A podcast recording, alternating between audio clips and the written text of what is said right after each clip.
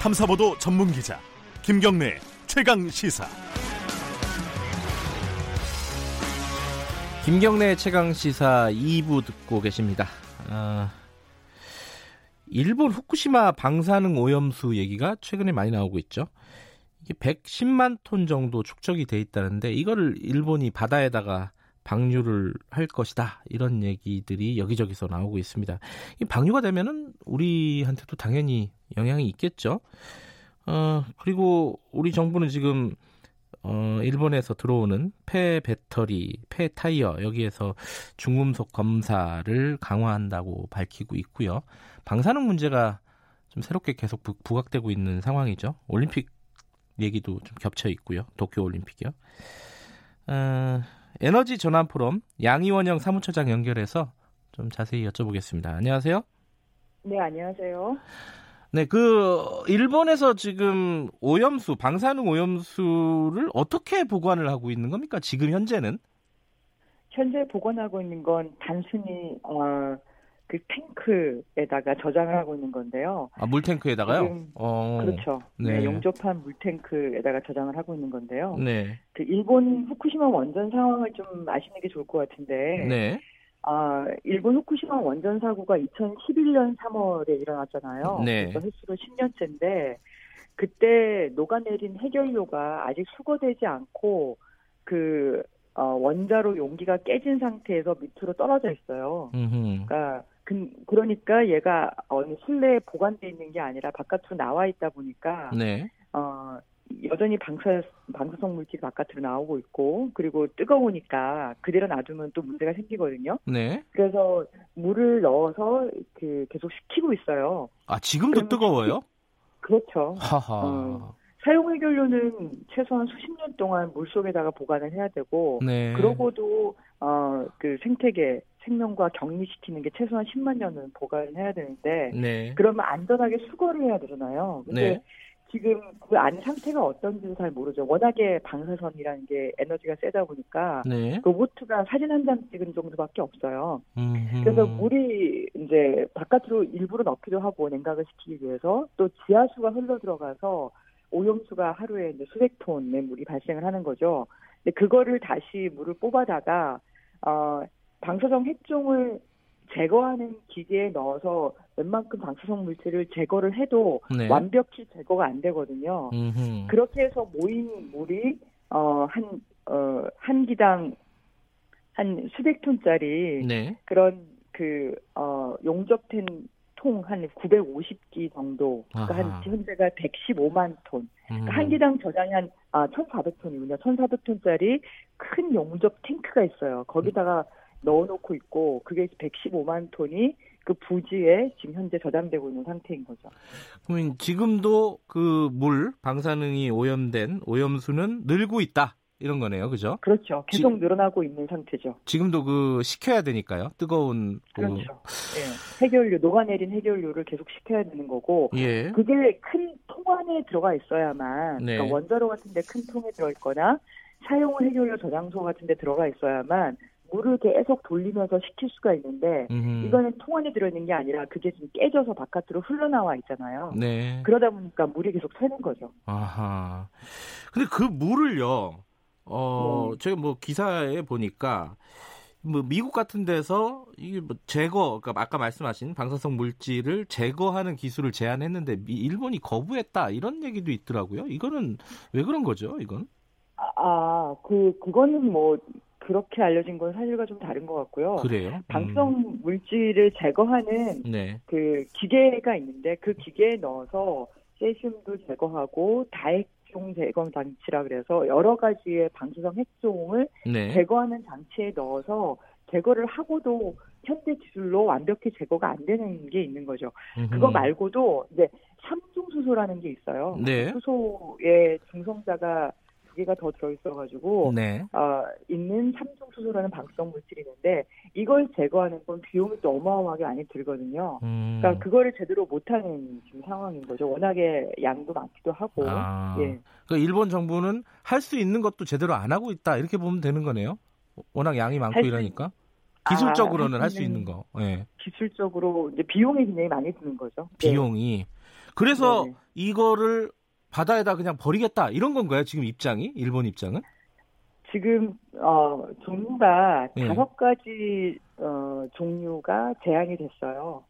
바다에 그냥 물과 희석해서 버리는 게 제일 싼 한 300억 원 정도 드는 아 제일 싼 방법이고 비용으로 보면요. 말고. 예. 그렇죠. 그것 말고 한, 아, 한 2016년, 2017년 그때 한참 논쟁이 됐었는데 한 다섯 가지 정도가 제한이 돼서 네. 어, 땅속 깊이 한 2.3km 지하에다가 이렇게 내, 어, 보관하는 방법 네. 그리고 콘크리트랑 섞어서 지하 매설하는 방법 음흠. 뭐 전기 분해해서 그 환수소를 날려버리는 방법 네. 아니면 수증기로 만들어서 남- 날려버리는 방법 이런 방법들이 어, 최고 한 6조 원이 넘는 돈이 들어, 들거나. 아니 제일 싸게 한 300억 원 정도 드는 비용 비용이 들거나 네. 이런 방법들이 있었는데 그 최근에 얼마 전에 그 아까 1년 전이죠. 1년 전에 또 제시된 방법은 뭐냐면 아 1,400톤짜리 그 용접 그 트렁크 그러니까 통이 아니라 네. 그런 물통이 아니라 한어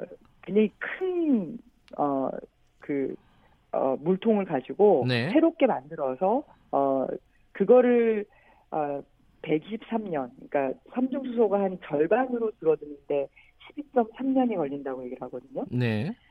그 12.3년이 걸리는 거를 10번 반복하는 반감기. 그러니까 반감기라는 게 방사성 물질이 반으로 줄어드는 기간인데 네. 그걸 10번 정도 반복이 되면 웬만큼 이제 사라진다고 보는 거예요. 네. 그럼 123년이 되잖아요. 123년. 네. 그러니까 123년 동안 거대한 탱크를 좀 만들어서 거기다가 보관하는 방법이 네. 그나마 한 3천억 원에 4천억 원 정도 드는 비용으로 새롭게 제기가 된 거죠. 음. 근데 지금 뭐 그린피스 쪽에 어 네네. 션번이라고 뭐 원자력 전문가 수송 연구원. 예. 네네네. 그분이 어 일본이 지금 바다에다가 이걸 방류하기로 확정을 줬다 이런 식으로 지금 인터뷰를 했단 말이에요. 음, 1년 반 전에 이미 입장을 밝혔어요. 그래요. 어, 더 이상 음. 보관할 데가 없다. 음. 그리고 도, 이, 이거를 처리하고 있는 동경전력이라는 데에서 현재 137만 톤 정도의 탱크를 확장하는 계획만 마련해 놨어요. 네. 137만 톤이면은 2021년 6월까지는 어, 보관할 수가 있죠. 지금 계속 음. 나오고 있으니까 네. 양은 계속 늘어나고 있어요. 현재 115만 톤 정도 되지만 네. 2021년 1월까지는 137만 톤이 다 차거든요. 예. 그 이후에 어떻게 할 건지에 대한 계획이 없는 상태예요. 결정을 안, 하, 음. 안 하고 그리고 1년, 1년 반 전에 이 탱크 보관한 오염수를 해양 방출하겠다는 뜻을 이미 밝힌 거고 네. 그리고 작년 8월 달에 어, 공청회를 했어요. 그랬더니 어민들이 이제 굉장히 크게 반발을 한 거죠. 그랬겠죠. 그래서 음. 어, 그런 상태로 지금 멈춰 있는 상태예요. 음흠. 네. 그린피스는 이번 동경 올림픽권 때문에 네. 그런 상황을 한 번 더 폭로를 한 거죠. 예. 그러니까 네. 말씀하신 건 이제 일본이 바다에 방류를 하겠다는 입장을 밝힌 거는 벌써 1년 반 전이다. 네. 그리고 근데 그걸 네네 그리고 앞으로 이제 저장 용량이나 이런 걸 따져 보면은 방법이 어 뾰족한 방법이 없을 가능성이 높다 이런 말씀이신 거잖아요. 방류 말고는. 그, 그렇죠. 다른 음. 계획을 지금 제시를 안 하고 있으니까 여러 가지 안들이 제시가 됐음에도 불구하고 그거의 네, 핵심은 돈이다. 그죠? 네 돈이죠. 네, 예. 네. 그리고 또 하나가 예. 그 아베도 그렇고 전반적으로 어, 방송 물질에 오염된 것을 문제 없다 이렇게 얘기하고 있잖아요. 음. 그 바다에 그러니까 버려도 적응- 상관없다 이런 거네요. 음. 그렇죠. 그러니까 음. 지금 일본 국민들조차도 네. 그러니까 피난 구역을 해제 조치를 하고 있잖아요. 그러면서 사실 그 원자력계에서 권고한 수치가 연간 1미리시버트라는 이제 이게 피- 미리시버트라는 게 피폭설량 예. 방사선으로부터 나오는 에너지를 사람이 쬐는 거예요. 네. 그러니까 방사선을 받는 거죠. 네. 그걸 한 연간 1미리시버트 정도로 제한을 하고 있는데 전 세계적으로 그런 권고치가 비슷하거든요. 네. 그것도 안전하다고 볼 수 없는데 그걸 20배를 높였어요. 음, 기준치를 아예 네네. 이 예. 기준치를 20mS로 그 자기 국민들한테 음흠. 20mS로 높여서 여기서라도 된다 라고 하면서 피난 피난 그 피난 가야 되는 그 장소를 네. 해제를 해버린 거예요. 네. 그러니까 그런 인식 저변에는 이런 정도의 방사능 오염은 문제 없다 이런 인식이 깔려 있는 거죠. 그러다 보니까 해외에서 오는 손님들한테도 방사능에 오염된 식품을 제공하겠다. 그러니까 그리고 방사능에 오염된 물도 바다에 방류하겠다 이런 기본 인식이 예. 방사능 이 정도로 오염된 거 크게 문제 없다 이런 인식이 깔려 있는 것 같아요. 그 일본이 지금의 방침을 바꾸지 않고 이 가장 비용이 적게 드는 바다에 방류하는 방식으로 오염수를 처리를 한다면은 만약에요. 네. 그러면 우리한테 미치는 피해 이게 어떻게 예상을 할 수 있겠습니까? 태평양을 우리가 같이 쓰고 있지 않습니까? 네.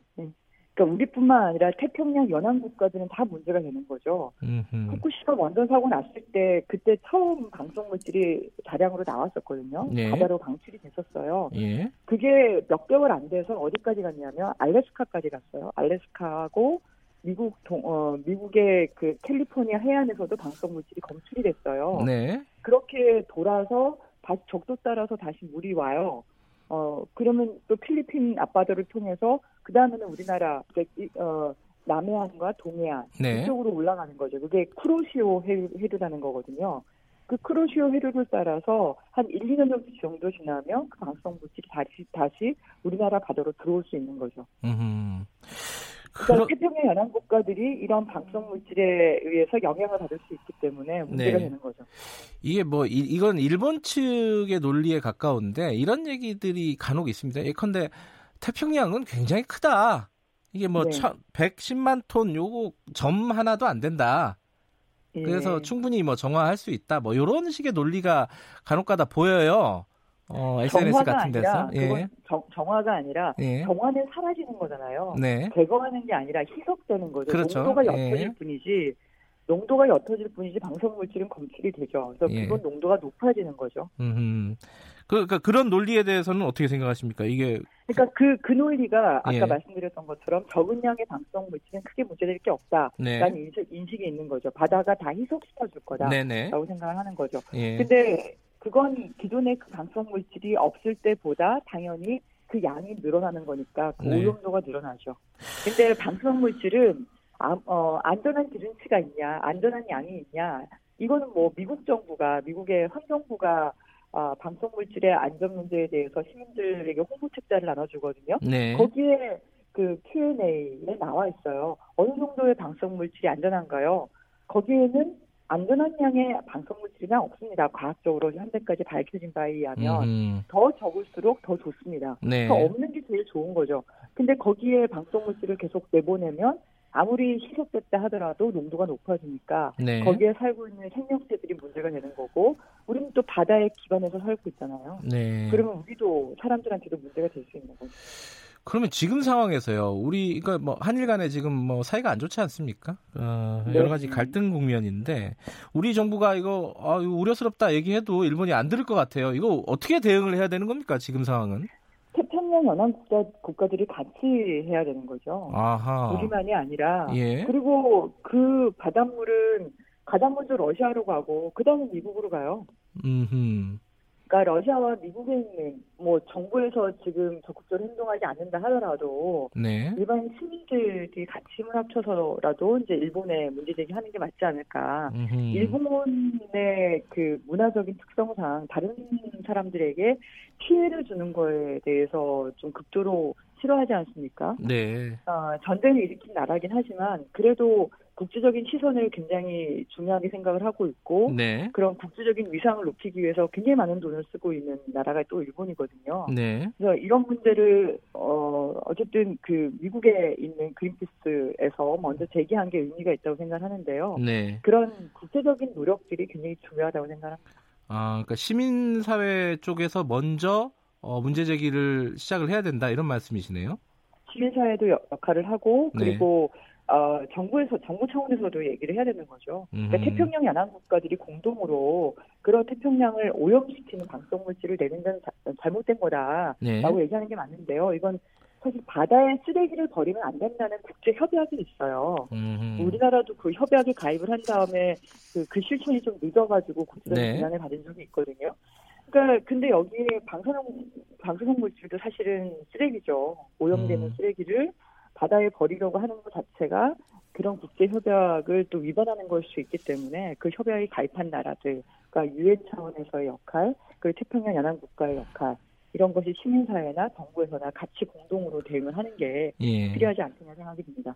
사실 그 123년 동안이라도 네. 그, 그 탱크가 이제 10만 톤짜리 탱크, 어마어마하게 큰 탱크죠. 네. 그런 큰 탱크를 가지고 보관을 123년 동안만 하더라도 상당히 많이 줄어들어요. 음. 근데 그 123년 동안 태평양 연안 국가들이 그 방사성 물질로 오염되는 것보다 123년 동안 일본 땅에서 그걸 양이 줄어들 때까지 보관한 다음에 방류를 하게 되면 그럼 양이 아, 거의 사라지는 건데 그걸 못 하겠다고 하는 건그 음, 뭐 논리가 돈 많이 드니까 못 하겠다 이거 아닙니까? 그죠?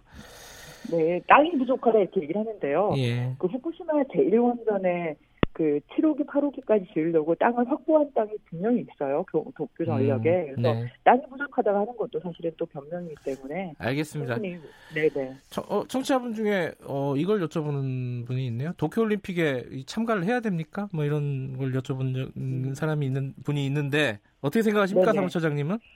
우선은 어, 일본은 우리보다 배경 방사 전량이라고 환경 방사 전량은 좀 낮은 편이에요. 네. 훨씬 낮은 편인데 근데 후쿠시마 원전 사고가 나면서 방사성 물질이 오염된 지역이 있거든요. 네. 그 오염된 지역이 후쿠시마 현에도 일부 있고 그리고 그게 예, 어, 그 방사성 물질이 예, 예. 아, 대기 중으로 퍼지면서 한 바퀴 돌아서 동경 북동부 지방하고 지바현 사이도 일부 오염을 시켰어요.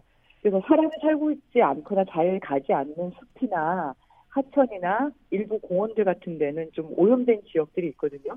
그런 데를 피하면 일본을 방문하는 건 괜찮은데 문제는 이제 먹거리죠. 음흠. 먹는 것을 이제 후쿠시마 산에 어 그 킬로그램당 100베크렐이라 그래서 1베크렐은 어, 예. 방사성 물질이 한 번 핵분기하는 방사성 물질이 들어있다는 건데 그게 뭐 적게는 몇 베크렐에서 몇십 베크렐 이상 들어있는 방, 어, 그런 식품이 이렇게 유통이 되고 있어요.